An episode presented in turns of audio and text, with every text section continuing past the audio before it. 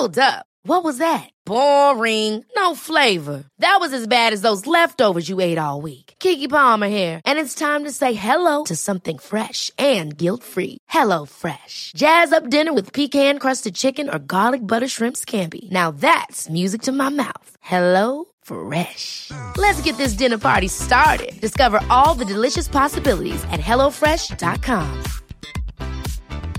Quality sleep is essential. That's why the Sleep Number Smart Bed is designed for your ever evolving sleep needs. Need a bed that's firmer or softer on either side? Helps you sleep at a comfortable temperature? Sleep Number Smart Beds let you individualize your comfort so you sleep better together. JD Power ranks Sleep Number number 1 in customer satisfaction with mattresses purchased in-store. And now, save 50% on the Sleep Number limited edition Smart Bed for a limited time. For JD Power 2023 award information, visit jdpower.com/awards. Only at a Sleep Number store or sleepnumber.com.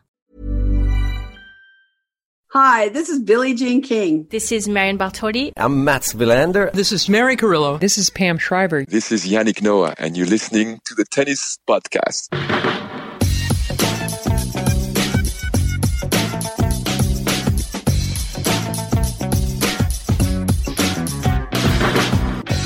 Well, loads to talk about today because Madrid is well and truly underway. Of course, it is. In fact, it's about three days underway on the women's side. The men's just about rolled into town, uh, and they're they're about to start playing. In fact, they had a few matches today. Matt Roberts is here alongside me, David Law, virtually.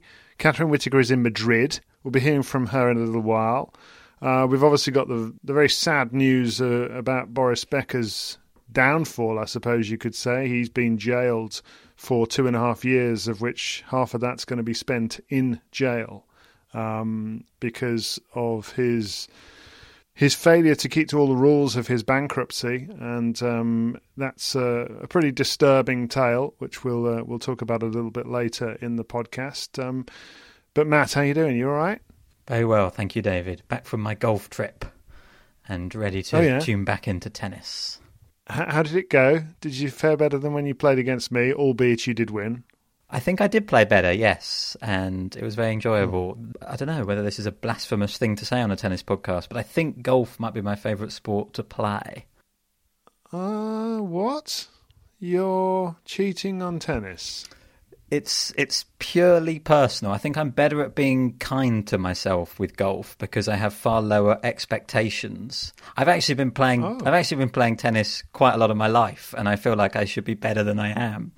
Uh, but with golf, I don't feel that at all. I've I've probably played I don't know fewer than fifty rounds of golf. So if I make mistakes, it, it doesn't bother me quite so much. Uh, yeah, I enjoyed it, and I did and I did make mistakes.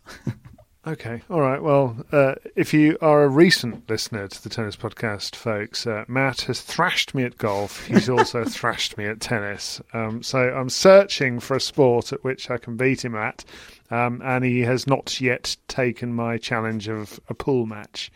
Um, because I'm quite good at pool. so anyway, uh, let's talk about tennis and Madrid, which is uh, well and truly underway. Before Matt and I start getting tucked into it all, let's hear from Catherine, Catherine Whitaker, who is in Madrid for Amazon Prime Video presenting their coverage. And she was courtside today. I was watching uh, the coverage throughout the day. An amazing spot that Catherine and Annabelle Croft have got. And Daniela Hantuchova's over there as well, literally on the court while the players are knocking up. It's quite a sight. So, hello, Catherine. Hello, team and listeners. Greetings from Madrid, where it's been quite a day for me. Day one for me of um, presenting from on site. Obviously, the tournament's been going for for several days. Um, it's really exceeded my expectations. Actually, I've been to this tournament before um, in a different role, um, but not for several years. And and barring, you know, the odd match here and there, mostly involving Rafael Nadal or um, yeah, I suppose I suppose pretty much Nadal or you know perhaps the odd really electrifying match. Um, I found the atmosphere quite often to be a bit flat here, but that's really not been the case um, so far in my experience. It's been um, really really electric the atmosphere. Um, okay, I've only been here at a weekend, so we'll see what it's like tomorrow. But it's felt really vibrant and intense, and it really feels like you know it's it's such a sporting city, Madrid, isn't it? It feels like you know the tennis fans are, are back in force post pandemic restrictions, so that's been really enjoyable. Um, the tennis has largely been good quality. I mean, a couple of big matches have disappointed. I mean, Andreescu Collins, I thought would be ding dong this morning, and Andreescu just steamrolled her.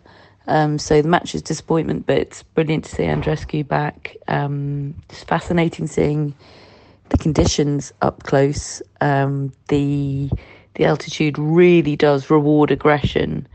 Um, so it can it can lead to some really brilliant swashbuckling tennis, or it can lead to some really erratic tennis where it just sort of pings off the racket, um, and the player looks like they've got no control. So it's a mixed bag. But um, I loved seeing Raducanu play um, like she did today. I mean, she was just full of joy and sparkle.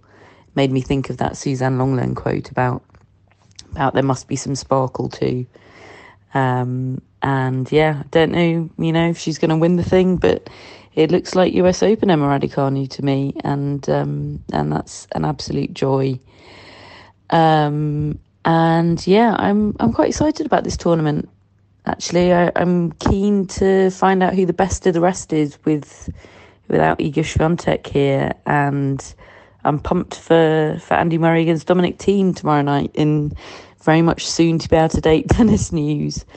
Um, and you know Alcaraz playing in front of home fans with with all the expectation and maybe he'll play Nadal again like he did on his 18th birthday here last year and got walloped.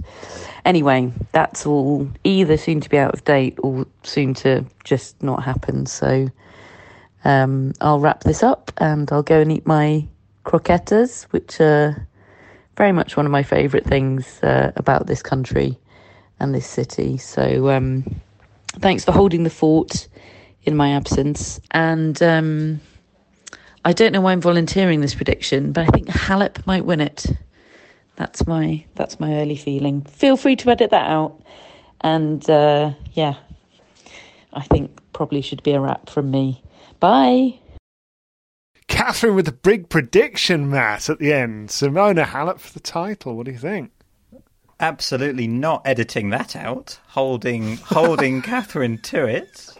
Uh, yeah. I like it. I like the pick, and I'm I'm pretty sure that has come from watching Halep against Paula Badosa in particular. That was that was an eye-catching scoreline. It was an eye-catching performance from Halep beating Badosa mm. so easily, and I think both both Catherine and I commented while we were watching that on on Halep's intensity right from the start. Right. She just seemed really engaged in the match. She broke Badosa straight away and then kept it up the entire match. I've watched Halep in the past and she's one of my favourite players to watch. She's an incredible player, but sometimes she can let an opponent back into a match or she can she can wander she can let things bother her sometimes and that that's all part of what makes her so engaging to watch i think but she was just ruthless and really hitting the ball aggressively, hitting it flat. That's that's something that she says she's been working on with Patrick Mouratoglou, uh, who's obviously there coaching her now. And I think when you when you hire Patrick Mouratoglou as a coach, you know you sort of get Mouratoglou Toglu-fied. You sort of take on a whole sponsor. Suddenly, suddenly her box, all these M's are appearing on people's hats, and and it, it, it's like you, you you sort of it's like a brand that you sign up to, isn't it? But he is a good coach, I think. Uh, he, he, you know, mm. he must be given the players he's worked with and and the setup he's got there, and it sounds like that was a real focus of their of their few weeks practice together leading up to this to to be more aggressive to win matches more efficiently because her body's been breaking down on her recently in the last couple of years. And if that performance was anything to go by that's a really positive start to that partnership because I thought she was awesome. And she's got she's got and she's got pedigree in Madrid as well. I think four-time finalist two-time winner so yeah I can see why Catherine's gone with that pick Mm. I, I, turned that match on and it was already a set and a break up for Halep. Mm. And I think moments later, Badosa started to have a bit of treatment just caught courtside by the physio. And I, I said to you guys, is that injury the reason for that scoreline? Because that scoreline is not what I was expecting at all. You know, Badosa's in her home country. The crowd are going for her. They're trying to latch onto any little opportunity to get behind her. She's been in great form. She always feels like the almost perfect clay court player, although I have to say Halep, I think, is also mm. uh, worthy of that description. And of course, she's won the French Open as well, and all those clay court finals you mentioned in Madrid but it was so one sided. I couldn't really believe that a fully fit Badosa would be getting this sort of drubbing, to be honest. And um, to be fair to her, she just came out at the end of the match and she said, I can't blame my physical condition at all. She was perfect, basically pointing over at Halep. She was perfect.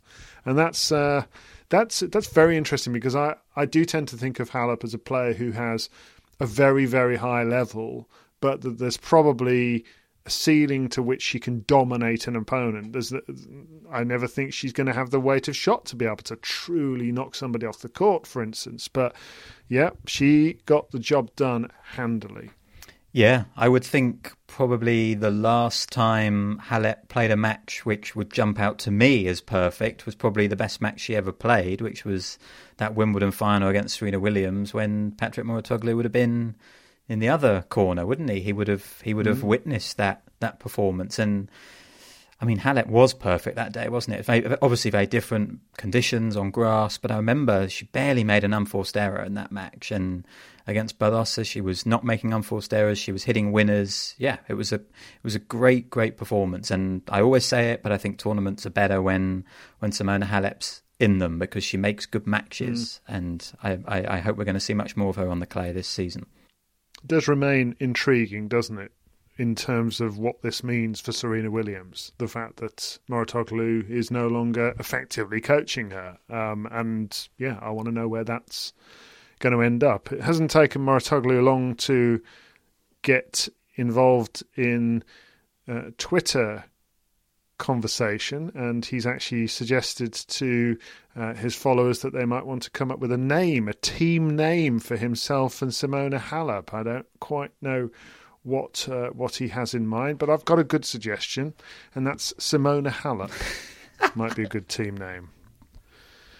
Um, so anyway, um, who else have we seen today, Matt? Um, I, I, quite enjoyed watching uh, and Bianca Andrescu, Andreescu start the day. Catherine was referencing her, and you know, talking about one-sided score lines that you don't expect to come up. I did not expect six-one, six-one to be the scoreline that she would beat Danielle Collins, who who looked off the pace. I think she's had she had some injury problems and she's not had so many results of late. But she, I mean, she just looked so uncomfortable out there. And Andreescu, by contrast, looked like the Andreescu of. I mean, it sounds ridiculous saying about a 21 year old the Andreescu of old, but you know, she looked like three years ago, Andreescu. It was her first top 10 win since that US Open final in 2019. And I mean, 2019 in many ways feels like a different world, doesn't it? But particularly when you think of Bianca Andreescu. And I think she said this was her best performance of her comeback so far. Obviously, started in Stuttgart uh, and now continued into Madrid. Yeah, she looked great. She looked really good. She looks fit and healthy, which is the most, you know, one of the most important things. And the game looks good. And I think it was, I think it was something like only her eighth tour level match on clay or something. You know, I mean, I'm sure we're going to talk about Emma Raducanu in, in great detail very soon, and she's obviously playing and taking first steps on clay at the moment. But Andreescu, okay, maybe not taking quite her first steps on the surface, but still kind of baby steps, eh, you know, in, in, terms of her career generally. And yet she looks pretty at ease on this on this surface. She told Catherine on on the podcast a couple of weeks ago how much she loves clay and and how much it suits her game. And yeah, again, just someone we haven't seen playing tennis like this on this surface makes it makes it extremely exciting. I think. Yeah, I was I was impressed with her. Particularly when you think of the blow that tennis took a few weeks ago with Ash Barty announcing her retirement and Iga Swiatek pulling out of this tournament to, to save herself really for Rome and, and Paris to come. I think good, sensible decisions. But to see the draw still so full of fascinating, interesting stars, really, uh, in Andreescu, because that's what she is, and that's what some of the other players we've seen today make you feel like they are. That, that that's the perfect example of of the strength of women's tennis, but also the appeal of Andreescu. That I'd almost forgotten about her because we it's gone so long without her being there. But today was just a, a reminder of what she's got.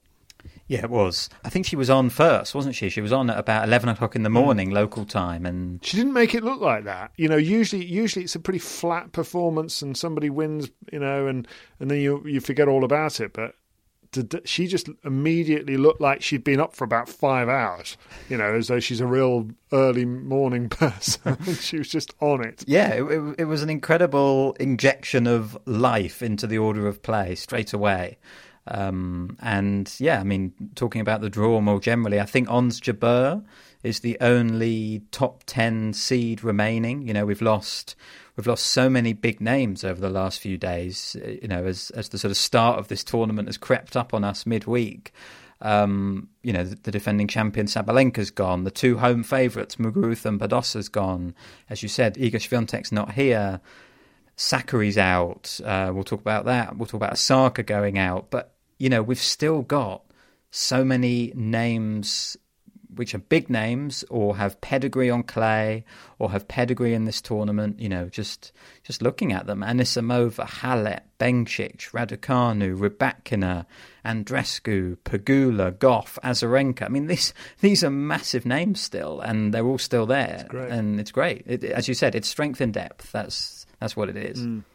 Let's let's have a chat about Raducanu because I did see her match last week on clay, indoors, different type of conditions altogether in Stuttgart against Iga Swiatek, and I thought she played really well. And she lost 6-4, 6-4, but she broke her serve at one point. She was pushing her hard in a lot of the games, and, and I, I enjoyed watching clay court Emma Raducanu play in that match. But I did wonder how she would back it up. I wondered whether the decision to separate with Torben Beltz, which was announced following that match, whether that would have any effect on her at all in, in a negative sense. I mean, it's very interesting listening to Catherine's assessment of her and, and how that Martincova victory impressed her so much. And today, she absolutely thrashed Marta Kostyuk. Um, a couple of games she lost in the match, and and from from ball one, there was just confidence. There was just authority about the way she hits the ball. And, you know, we'll talk a little bit later about Naomi Osaka, but the difference in movement on the surface, the the kind of look of a player who's at ease and comfortable and decided she's going to slide and is enjoying the process of sliding into shots and into corners and out of them again. She looks like she's got time on the ball, Raducanu. She doesn't look rushed at all. Really, there's only Swiatek that so far that I've seen her on the surface able to rush her, and I think she could rush anybody on the planet.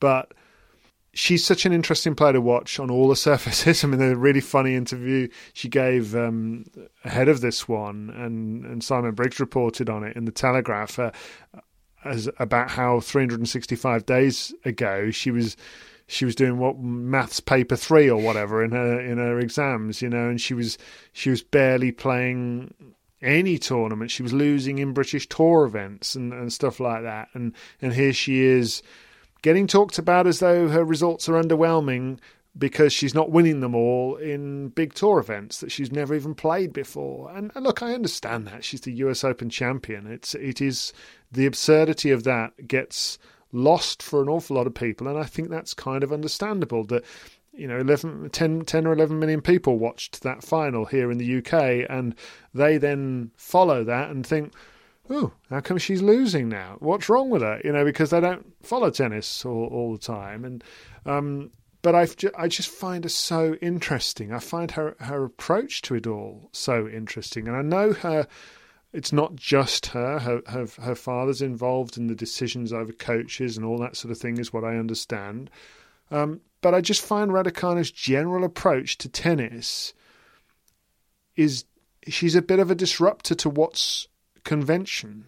And the the assumption is that there's something wrong with that from the establishment. I think I've even been contacted by a couple of coaches over the last week saying she's changing coaches too many times, and, and they don't like they don't like this stuff, and I understand why. I mean, uh, from a coach's perspective, it's a bit of a difficult gig to take, really, because there's no real long term prospects in it. If you want a job, you're probably going to be out of it in, in a few months' time. The way it's approached, but from her perspective, she's seems to be laying down a, a, a kind of platform that she doesn't need what everybody thinks you need in your tennis careers.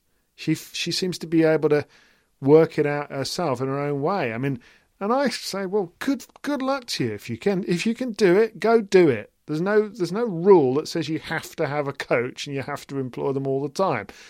Yes, maybe you need to be upfront with them about that, but it's up to these people whether they take the jobs. Yeah, I think I think that's very well said. I'm I'm I'm going to be honest. When you, I think I I think I found out the news from you, David, via WhatsApp that Emma Raducanu had, had split with Torben Beltz, and my my reaction immediately was probably a negative one. It, it was probably like, oh, same here. I, I like Torben Beltz. I don't know him personally, but I like the way he comes across. They just had good results. I, and a bit like with Andrew Richardson, you do end up thinking, well, why would you why would you ditch him? What's wrong? But I end up coming around. Yeah, exactly. And I think the reason it's a negative one is, as you said, it, it, it's a new partnership. Torben Beltz has got a has got an impressive record as a coach. You felt like there was quite a good relationship there. It felt like things were starting to come together. Maybe it needs some time, and also the other reason I, I, I, perhaps felt that way is exactly as you said, David, because that's the convention. You know, it's the convention for players to have a coach and stick with them. All of that, you know, that is what tennis players, most tennis players, do. But just as you pointed out, Emma Raducanu has not done anything the conventional route. You know, she's you know she won the U.S. Open before she'd played a professional match on clay. This is this is not someone who necessarily needs to do things just because that's the way things are done. And I think the more I think about it, I think she needs a some kind of support system in place around her so that being on the tour is you know a nice place to be and somewhere that she can enjoy and all of that. But does she necessarily need a coach? Not necessarily you know, she she's spoken about wanting sparring partners, hasn't she? And what an interesting line that was. You know, I, am I'm, I'm concentrating on my sparring. Yeah, because I've never heard that before. No, because she said she wants to get used to the speed of the ball a lot more on the WTA hmm. tour, mm. and, and it sounds like she's identified that as a problem rather than necessarily her sort of tactical approach to a match, which seems to be spot on already. We've seen examples of that in her career of how flexible and adaptable she is on court. And it sounds like even with Torben Beltz, Raducanu herself was putting together a lot of the tactical plans. Um, and honestly, this match she played today against Kostyuk, I think is the best she's played since the US Open. It felt the most US Open like, where, just as you said, right from the first ball, it was clear she was playing well. And, you know, if we go back to the US Open, that was such a trademark. She won all those matches pretty easily. She started matches well, and this is the best I've ever seen her hit her forehand today, and I would say even better than at the US Open. It, it wasn't the forehand which stood wow. out. It wasn't the forehand which stood out then. It was a lot of other things, but today she was just bossing points with it. And I think that little bit of extra time on the ball that actually helps her. She's embracing the clay. Her mindset's good. Her movement's good. And yeah, there's a there's a kind of joy about her. And she was signing all the autographs like she was at the US Open after the match. And yeah, it just, in her words, she was vibing. And she vibed yeah. her way to the US Open title. I mean, I wish I knew what that meant, but um, I'm I'm way too old to know. Uh, um, more than twice her age, I'm sure it means something. No, I mean, it basically it means, yeah, I do, I, I do like that. She's uh, she's just feeling away and doing it her way. So good for her. She's she's got Angelina Kalinina next, who beat Garbiñe Muguruza. I, I don't think I've, I'm not sure I've watched an, a full match of Kalinina. Have you? I saw her today against Muguruza, and she also beat Sloane Stevens. And couple of weeks ago, she beat Rybakina in, in Charleston. She had a lot of big wins recently. Blimey. She, I think she won. A. I think she won a title last year, Budapest maybe. Um, she won. She won a lot of matches in the last fifty-two weeks. She's she's a solid player, but you know, and, and look, and, and we should say on Raducanu, it's obviously, you know, in the same way we wouldn't judge a relationship with Torben Beltz after two matches, you know, we probably shouldn't judge this sort of new route she's taking after two No. matches either. You know, it, this needs time as well as an approach, but it's a great, it's a great start, and I think it, it just proves that she doesn't necessarily have to do things the way we would expect her to do things. She's she's carving out her own route, and and I like that. How much would you judge Naomi Osaka on clay at this point? She won her first round against Anastasia Potapova and seemed pretty happy with that performance. She won it comfortably. Lost today against Sara Sorribes Tormo. Now, I know Osaka seemed to be struggling a little bit physically at the end of the match, but that didn't feel like it told the story of it to me. I haven't heard a press comment, so I don't know whether she's elaborated on, on whether there was a serious problem, but the main problem seemed to be her opponent and the court to me. And she she doesn't slide. She does these little stutter steps into balls and then hits the living daylights out of it, like she does on hard court. And sometimes she hits spectacular winners, but my word, does she hit a lot of errors. And the ball was just coming looping down the middle of the court most of the time, and then she would miss. Yeah, she she had some strapping on her leg. She said she had a little Achilles problem, but again, she said that wasn't the reason for the defeat. Um, how do I judge Osaka on clay? I think I think we've seen the problem against Sorribes Tormo today, as as you've outlined, because in, in the first match she beat Potapova, who is also a big hitter, and it wasn't really like a clay court match. It was just you know it was just two players hitting big ground strokes, and Osaka was better at it, and and she'd incorporated a couple of little things. She she noted that she was running round her backhand return to hit forehands on the ad side, which she said she's watched Nadal do on clay and all good clay courters, and she's trying to bring that into her game. I think I think there is a willingness to improve on the clay, and I think she knows that the clay falling as it does in the middle of the season.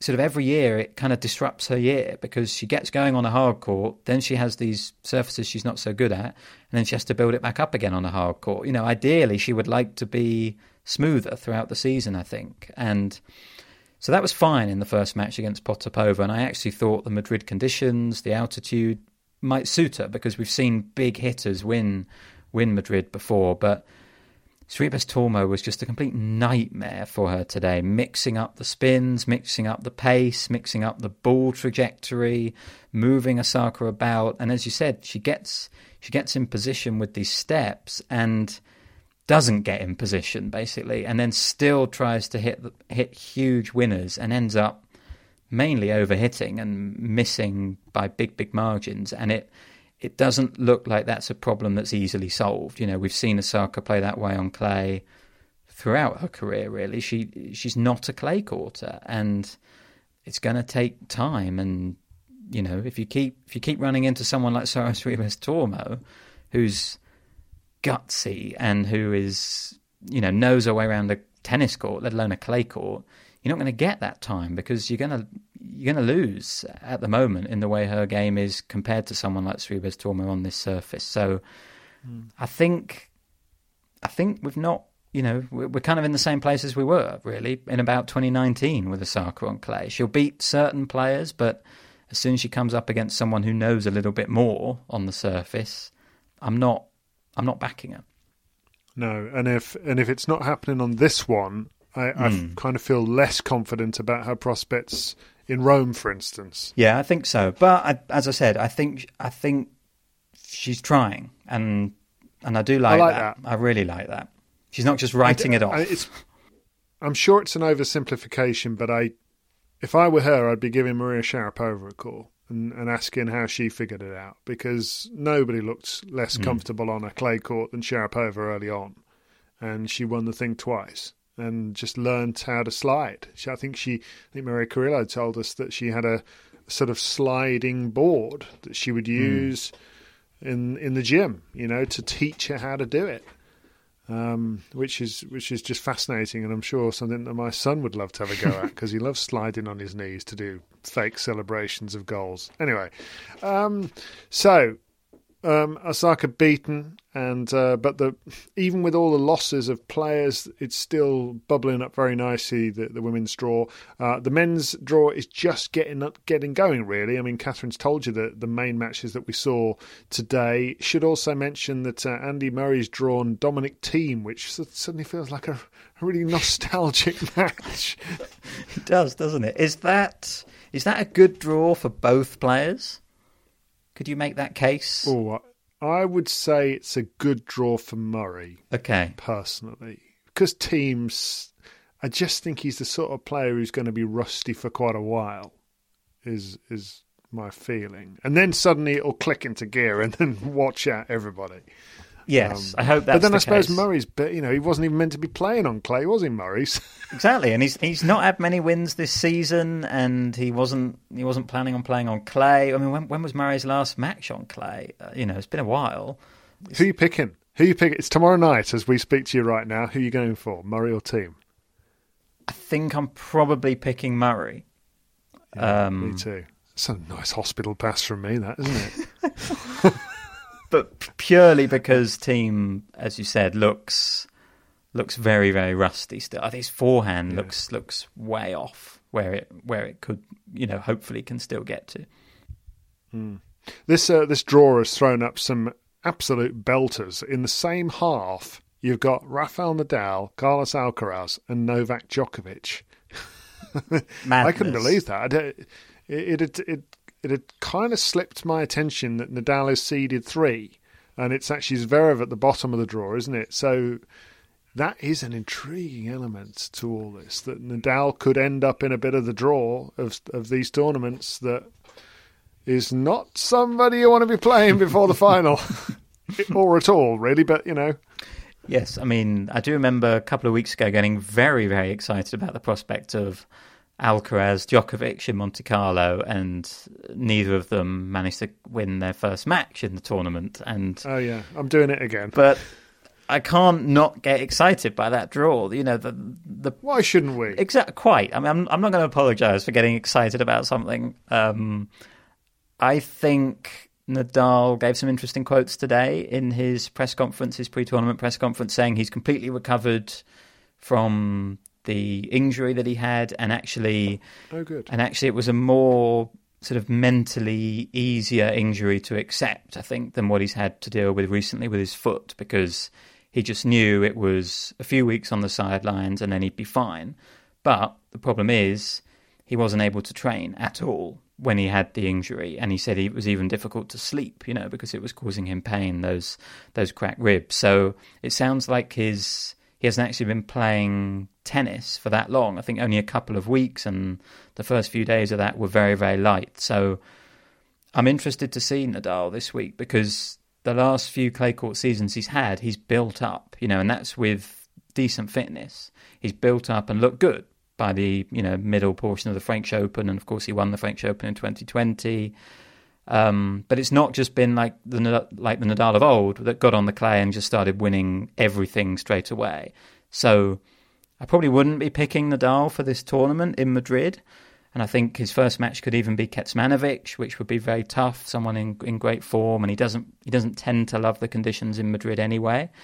But he probably he probably needs some matches because you know it's only Madrid and Rome before the French Open.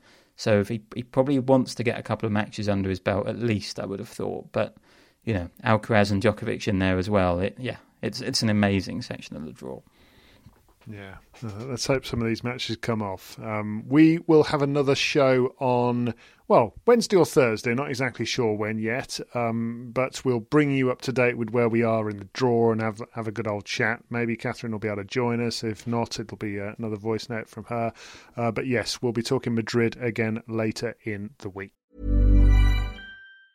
Many of us have those stubborn pounds that seem impossible to lose, no matter how good we eat or how hard we work out My solution is PlushCare. PlushCare is a leading telehealth provider with doctors who are there for you day and night to partner with you in your weight loss journey. They can prescribe FDA-approved weight loss medications like Wegovy and Zepbound for those who qualify. Plus, they accept most insurance plans. To get started, visit plushcare.com slash weight loss. That's plushcare.com slash weight loss. Quality sleep is essential. That's why the Sleep Number Smart Bed is designed for your ever evolving sleep needs. Need a bed that's firmer or softer on either side? Helps you sleep at a comfortable temperature? Sleep Number Smart Beds let you individualize your comfort so you sleep better together. JD Power ranks Sleep Number number 1 in customer satisfaction with mattresses purchased in-store. And now, save 50% on the Sleep Number limited edition Smart Bed for a limited time. For JD Power 2023 award information, visit jdpower.com/awards. Only at a Sleep Number store or sleepnumber.com. This edition of the Tennis Podcast is sponsored by Tennis Channel, and Tennis Channel Plus is the place to watch the French Open. They've got every court live, and you can watch on your phone or your smart TV, both in HD. Matt, this sounds like your kind of thing. Yeah, there's nothing I like more than watching multiple courts with matches everywhere, dipping in to where there's the latest final set tiebreak or even the latest bit of aggro. And David, don't worry, you can just watch your favourite court, Suzanne Lenglen, all day if you want. But whatever you choose, the French Open promises unforgettable moments and new chapters in tennis history. Do you know, I think in a lot of ways, the French Open is now my favourite slam. It's the strategy of the clay court tennis, the way it challenges players, and particularly now with legends of the game up against a new generation of young players. I cannot wait. Be there when it happens with daily live coverage beginning on Monday, May the 20th. Subscribe to Tennis Channel Plus to stream daily coverage of Roland Garros. Use promo code TennisPod20 for 20% off your annual subscription. Now, there have been other tournaments going on over the past uh, week, and th- I do find this all a bit confusing. When when Madrid started with the women on Thursday and Estoril was only halfway through, I was getting very confused as I was trying to watch these matches. But I actually really enjoyed Estoril, uh, the, the, the tournament Great there, tournament. particularly the run of. I mean, I've I've been to it. Uh, I think it used to be held in a different location when I went there some twenty odd years ago. But lovely tournament, great organisers, really. It's it's one of those tournaments that, that punches above its weight. It, it's got people working for it. They're very ambitious. They really want to make it something special. They really take huge pride in it, and um, and they had a good field. I mean, you know, it's they had some good players there, and um, the the match that Francis Tiafoe played against Seb- Korda a couple of nights ago was just electric because Korda played throughout the week out of, out of his mind well. I mean, he, he thrashed Felix Auger-Aliassime, I saw, and then he took that form in against Tiafoe. And I, I'm embarrassed to say I, I switched it off halfway through the second set because it was so one sided. And then Tiafoe came back and won. And he went all the way to the final. Oh, David, you missed the you missed what Tiafoe was about this week, which was these these im- these oh. improbable comebacks. I mean, th- honestly, that that wasn't the only time he was in a in a losing position. He was he was a set and two love down in the first round against Lajovic. He was fi- Oh, really? he was five two down in the third set against Davidovich Fokina, and then of course he was a set and five two, three match points down against Korda, and every time I thought he was going to lose, and every time he just kept coming back, and he seemed to really enjoy the atmosphere. I, th- I think he actually gave a quote in the week that it, that he wished he receives that level of support in America. He feels like he's kind of better supported over here, and he's such a star when he's playing like that. The, the the shot making, the charisma. I think I think there were a couple of quotes he gave. One during a match, he said, "Oh, I need a cold beer after this." He just said out loud, and and he said, uh, and, and he said at one point, "I need to go to the supermarket and buy some new legs." You know, he, he just he just gave these amazing quotes, and yet all the time he's backing up, he's backing that up with real effort and real desire to win, and it's just such a such a great combination. He, he played such high quality tennis. I thought he was he was the player I most enjoyed watching this week. Really, uh, he, he, was fantastic. And look, he didn't have anything left in the final to get today against against Sebastian Baez, who's won his first career title. Um, and it was it was a bit of a non-final really because of that. But yeah, it, it was a, a, special week from Francis Tiafoe. Who is Sebastian Baez? I don't think I could pick him out in a lineup. I'm sorry to say, um, but I want to know more. Yeah, well, he he made the next gen finals last year, and I think at the time we were all a bit like, yeah, who is Sebastian Baez? Pretty much. Um, Let's have that conversation again. I'm not sure any of any of us had seen him. Certainly on a hard court, you know, he'd, he'd done a lot of winning on clay. Um, start of this year, he played Tsitsipas at the Australian Open, and they split the first two sets, both in tie breaks, and he was brilliant you know, on a surface favouring Tsitsipas. He was really holding his own. Um, and then I watched him in Davis Cup a few weeks ago, and he played on the same court. He made his he made his Davis Cup debut on the same court where Juan Martín del Potro had just retired a few a few days earlier, really. And it was like this. Kind of like this symbolic moment for Argentinian tennis, you know, old guard, new guard kind of thing in the same space. And look, he's not like Del Potro at all. He's about he's about 30 centimetres shorter, I would have thought, than Del Potro. He's, he's much more like Diego Schwartzman style Argentine tennis, um, much more in that mould. He's got he's got really quick footwork. He's got quite a big forehand. Um, he likes a drop shot, and he's just he's just a very good clay courter. I mean, he's I think he can get better on a hard court, but already he's good on clay. Um, he's up into the top fifty now. He beat three former champions to win the title. You know, that's quite a run for a for a title at 250 level. And he had this cool thing going throughout the whole week where after every win he was writing "Why not me." on the camera lens, and then finally today, after he won, he, he was able to write "Yes, it's me," and uh, yeah, it was just Aww. just a great little sort of story to follow throughout the week. And I think that was inspired by the man he beat in the final, Francis Tiafoe. I think he, he mentioned that that, that was yes, an idea that's that right. come through him, wasn't it? Yeah, I think basically he'd heard Tiafoe say that and sort of adopted it. And um, yeah, I think I think winning your first title with Francis Tiafoe being the player you beat in the final is is quite a good thing because I think Tiafoe is going to be really happy for you. And I think uh, there were scenes of oh. there were scenes of Tiafoe, you know, spraying spraying Baez in in champagne and all that, and sort of appreciating that moment for him for what it was. It was yeah, it was it, it was good scenes.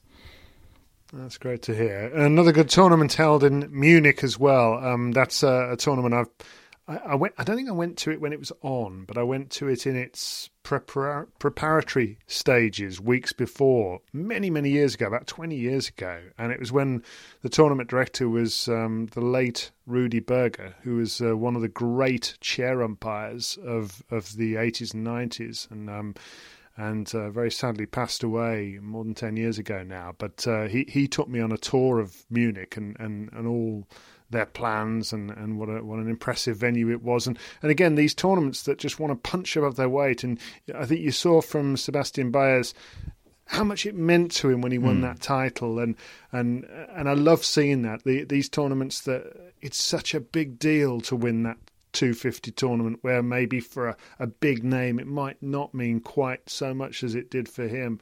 Um, sad that there weren't quite such joyous scenes in the final in Munich because it ended with a retirement after a player who'd performed brilliantly all week. And I'm going to say it as well as I possibly can, not up to Catherine standards, but Botic van der Zandschulp had uh, been forced to retire through breathing problems, 4 3 down in the first set. I think you've been working on that, David. I, that is that is pretty spot on. I think. Botic van der Zandschulp. Yeah. okay, that was a bit and, uh, theatrical. Uh, okay, oh, I like the theatrical bit. That's my favourite part about it. Having a go at that. Um, anyway, uh, he was beaten in the final by a man whose name we have been playing over and over on the ATP app ahead of this recording because we're desperate to get it right. And I thought we'd nailed it. Uh, Holger Rune. Um, but it turns out that Holger Rune doesn't pronounce the R. So it's apparently Holger Une, which has really caused me some some problems. Um, so we're going to go with Holger Une. yes, and, um, and, calling any Danish listeners, and if anyone can help us with that and confirm that it is Une, that would be great. Yeah, that that would be most appreciated. And and I, I actually love the fact that on the ATP side, he he says his entire name, which is Holger Vitus Nodskov Une, and he beat Botic van der Zandschulp. Uh, in the first set when uh, poor old Van der Zandschulp um, retired with breathing problems. Um, so and and he'd beaten earlier in the week um, Casper Ruud, which had annoyed Catherine immensely because she'd picked Casper Ruud to win the title in our newsletter, which you can sign up to. So that if you want to find out what results aren't going to happen, you'll be able to do that because we predicted them. And uh, then he went and beat my pick for the title, which was Miomir Kecmanovic. So thanks a lot, Botic. Um, who did you pick, Matt, this week? Uh, someone else who didn't win the title. Who did I pick? Uh, Davidovich Fokina in Estoril. I thought right. I thought I was so onto a good rubbish. thing there, but hmm. but no.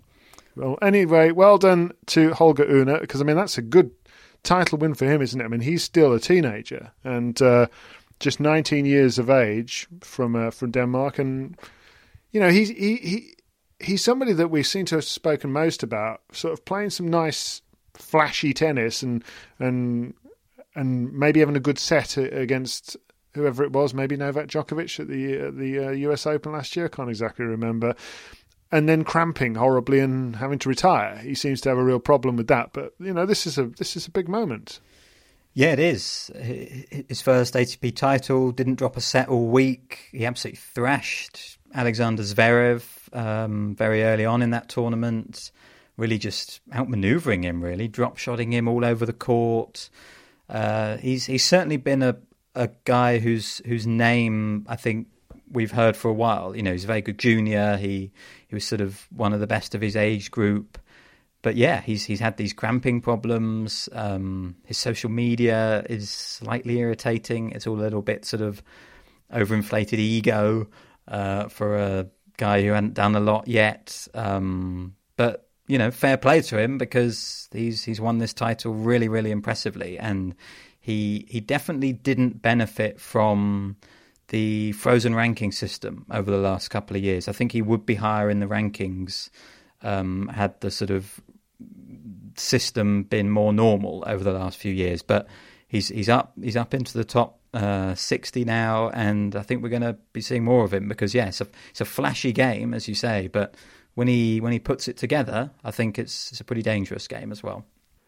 So that's the tennis for this week, and the the really big story though has been that of the news that Boris Becker has been sentenced to two and a half years for his failure to correctly follow the rules of his bankruptcy. And he'd been found guilty of moving money around, hiding money, basically, so that he didn't have to pay off all of his creditors as part of the bankruptcy.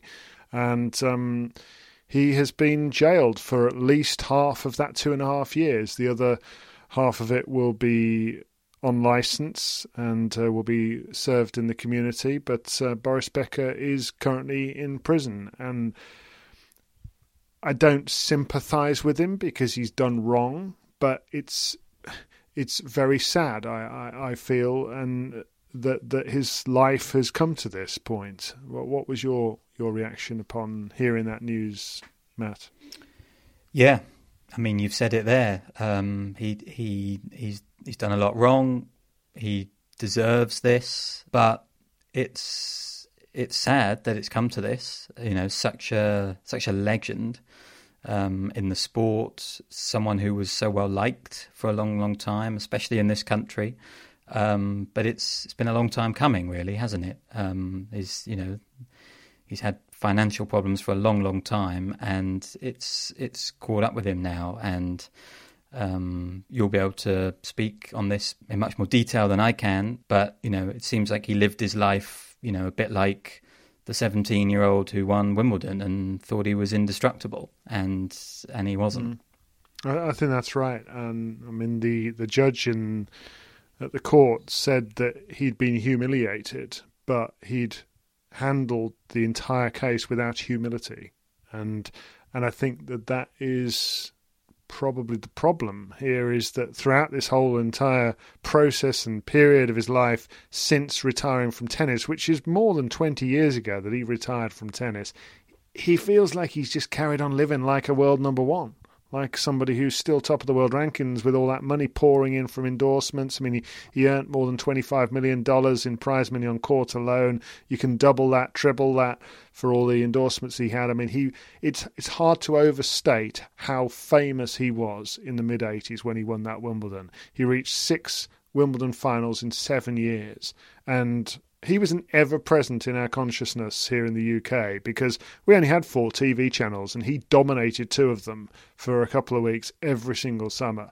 And the way he came on the scene in 85 and he was diving all over centre court, he was knocking out established names, winning Wimbledon out of the blue and as a 17 year old. And, you know, I can't help but feel sad to know that that that person is now in jail and it's it's his own fault. I'm not saying it's not. I don't. I don't. I'm not making any excuses for him, other than that degree of fame at that age. I think probably damaged him, or at least stunted his development and ability to handle uh, everything that ended up coming his way thereafter. I don't I don't know how I would have been able to handle life um, with that degree of attention all the time. I mean, to to give you just uh, a couple of examples, I always remember in hearing that in Germany, if you showed anybody in the country that did a study, they reckoned that if you showed somebody the picture of Boris Becker, they would know who he was. You know, there was nobody in the country who didn't know who he was, and um, I can't say I, I, was never close to him. I, I, I, encountered him a lot over the last 25 years, um, but never found him particularly warm to, to people like me in the media or working behind the scenes. But then he could be also incredibly charming out of the blue, and you could see his charisma and you could see what he meant to people. And he just owned a room. He owned the court, and he was more. I think a lot of there's a lot more affection for him and a lot more of a mark that he left on the game in terms of impact than people who won a lot more than he did. Um, he proved himself to be a, a, really good coach. I think you'd have to say over the three years he was with Novak Djokovic. So maybe there's something he can come back to when he finally comes out of prison. But you know, it's um, it's hard to believe really that that he's got himself in this degree of a mess because it's not just the fame and, and, and those sort of things because many others have, have managed it. Um, and you also have to, well, you have to feel for the people that he let down along the way here and he owed money to. But it's it's really hard to to to fathom that Boris Becker is in a jail cell right now. Um, the other thing that's happened over the past week is Wimbledon's annual spring press conference, um, which was inevitably dominated by Wimbledon's decision to ban uh, Russian and Belarusian athletes, which was uh, discussed on the tennis podcast last week. And uh, Wimbledon um, explained that it was the government's decision that they were following. They were following that sort of lead and advice um, that they recommended and wanted events of that magnitude to to follow that course of action.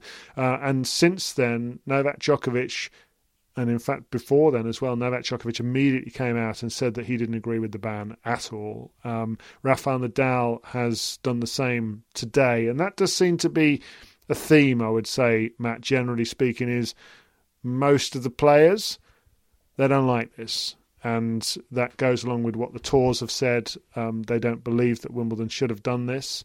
Um, obviously, we we were tangled up last week trying to figure out where we stood on it because it, to me, the only the only place I feel most comfortable being is in knowing that I really don't know what should be done. I, I know. I mean, I've said that I think on balance, I I think Wimbledon have done the right thing. But the only feel, thing I feel comfortable saying is that it's an impossible situation in pretty much every way. Yeah, agreed. And I think it's in Madrid this week, if if I'm not mistaken, where the tours are meeting, I believe, to talk about it and maybe to come up with some action. So obviously, it's it's a topic which is going to go is going to stay very very much at the at the forefront of conversation. I think in tennis between now and Wimbledon, and we'll see if any you know anything comes from that this week. But yeah, a lot of players have have spoken out against it, and we obviously did a big deep dive on it on it last week. And yeah, I think that's the conclusion. Really, it's it's in, it's in pretty much impossible to fall down one way or the other. Really, I feel still very very torn on it. Mm. We've had a lot of correspondence over the last week. A lot of people disagreeing with things we've said, other people agreeing, and and I think that that's just inevitable, really. But uh, we thank you for your for your your your correspondence. So uh, that's the end of today's show. We have a mascot for the week. Who have we got, Matt? We have the lovely Cooper. Uh, Cooper. Oh. Cooper is a six-year-old pug mix owned by oh, Cooper's lovely. owned by Liz. Cooper is lovely. We're looking at a picture of Cooper, his tongue sticking out, loving life. And I love this story that Cooper. We better send this to Catherine Sharpish. Yes. Cooper is named after the restaurant where Liz and her husband had their first date, which I think's lovely. Aww. I love a I love a story behind a name. And yeah, absolutely. Cooper, Cooper's got uh, a great well, one. Cooper, thank you for being our mascot, and uh, thank you to Liz for signing up as a friend of the Tennis Podcast at the mascot level. And if you want to be a friend of the Tennis Podcast yourself, not only does it help us produce the show year round and, and do all the, the things that we, we've got planned. I'm telling you, we've got a lot planned. Uh, it's coming your way soon. Um, but you also get access to additional podcasts. There are nine currently brand new uh, this year exclusive for Friends of the Tennis podcast available. Things like the Juan Martin Del Potro story, the Li Na story, uh, my first Wimbledon, my first Australian Open. We got listener questions uh, and answer shows that Matt, Catherine, and myself have, have all done. Um, so those are available to you if you sign up as a friend of the Tennis Podcast. You can also introduce a show. You can also get a shout out. We're going to have shout outs in a minute. Um, we've got mascots ourselves. We've got Darwin for myself. Hello, Darwin. Uh, we've got Carter for Catherine. We've got Gerald the cat, um, who's sponsoring Matt. Billie Jean King is sponsoring Billie Jean the dog um, alongside Alana Kloss. So thank you to Billie Jean and Alana. Um, Chris, Albert Lee, and Carl Weingartner are our top blokes and executive producers. And who are our shout outs, Matt? We have Fiona Hanstock in Gloucestershire. All right, Fiona, Gloucestershire. That's just down the road, road from me. It Not is, too far isn't away. it? And Fiona was introduced to the podcast by her son a few years ago, which I think is very nice. Hey! And she's a big fan of Tennis Relived, especially. Oh, I love that. I love it when listeners introduce other listeners for the future. Yes. Pass it on. Me too. It, that, that is lit- so do it. literally following your advice, David. It is indeed. We also have Darren Robertson from Sydney. All right, Darren. I've been reading about Sydney this week, Matt, in uh, in my book by Bill Bryson, all about um, Australia. All down under. Yeah, great book, cracking book. Yes, loving it. Are you going through all the Bill Brysons? Oh yeah, yeah. It is. It's my my way of uh, separating myself from my telephone, and uh, Oh yeah, uh, it's amazing when you find a, a book as part of a massive series of other books, and you're like, oh crikey, I got all this lot yes, to look forward to. Absolutely, I've I've done the Bill Bryson marathon. It's it's it's, it's a great place to be in. Uh, and finally, today we have Barclay Hughes from St. Louis, Missouri. Oh wow!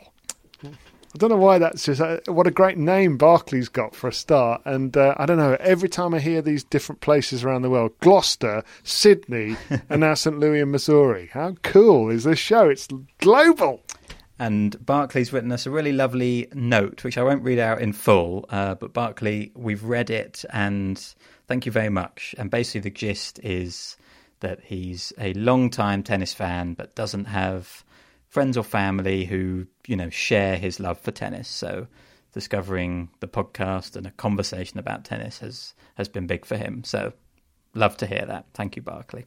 Oh, thank you, Barclay. Well, we love having you with us. We love having you as our friend. And uh, if you want a shout out as well, uh, you can get one still um, by becoming a friend of the Tennis Podcast. Thank you all for listening. Thanks to those of you that are friends of the pod. And by the way, um, you might want to get yourself on our newsletter recipient list this week if you're not already, because we're about to announce uh, a bit of news that's going to lead to prizes. so there's a little teaser. Are we? Great. Yeah. Well, you didn't know that, did you? I didn't know we were about to announce it. I think I know what the news is, but I will be checking as soon as we hit stop. Oh, excellent. All right. Okay. So uh, there's my teaser. We will be back again in a few days in another tennis podcast. We'll be hearing from Catherine. And uh, yeah, thanks for joining us today. We'll speak to you soon.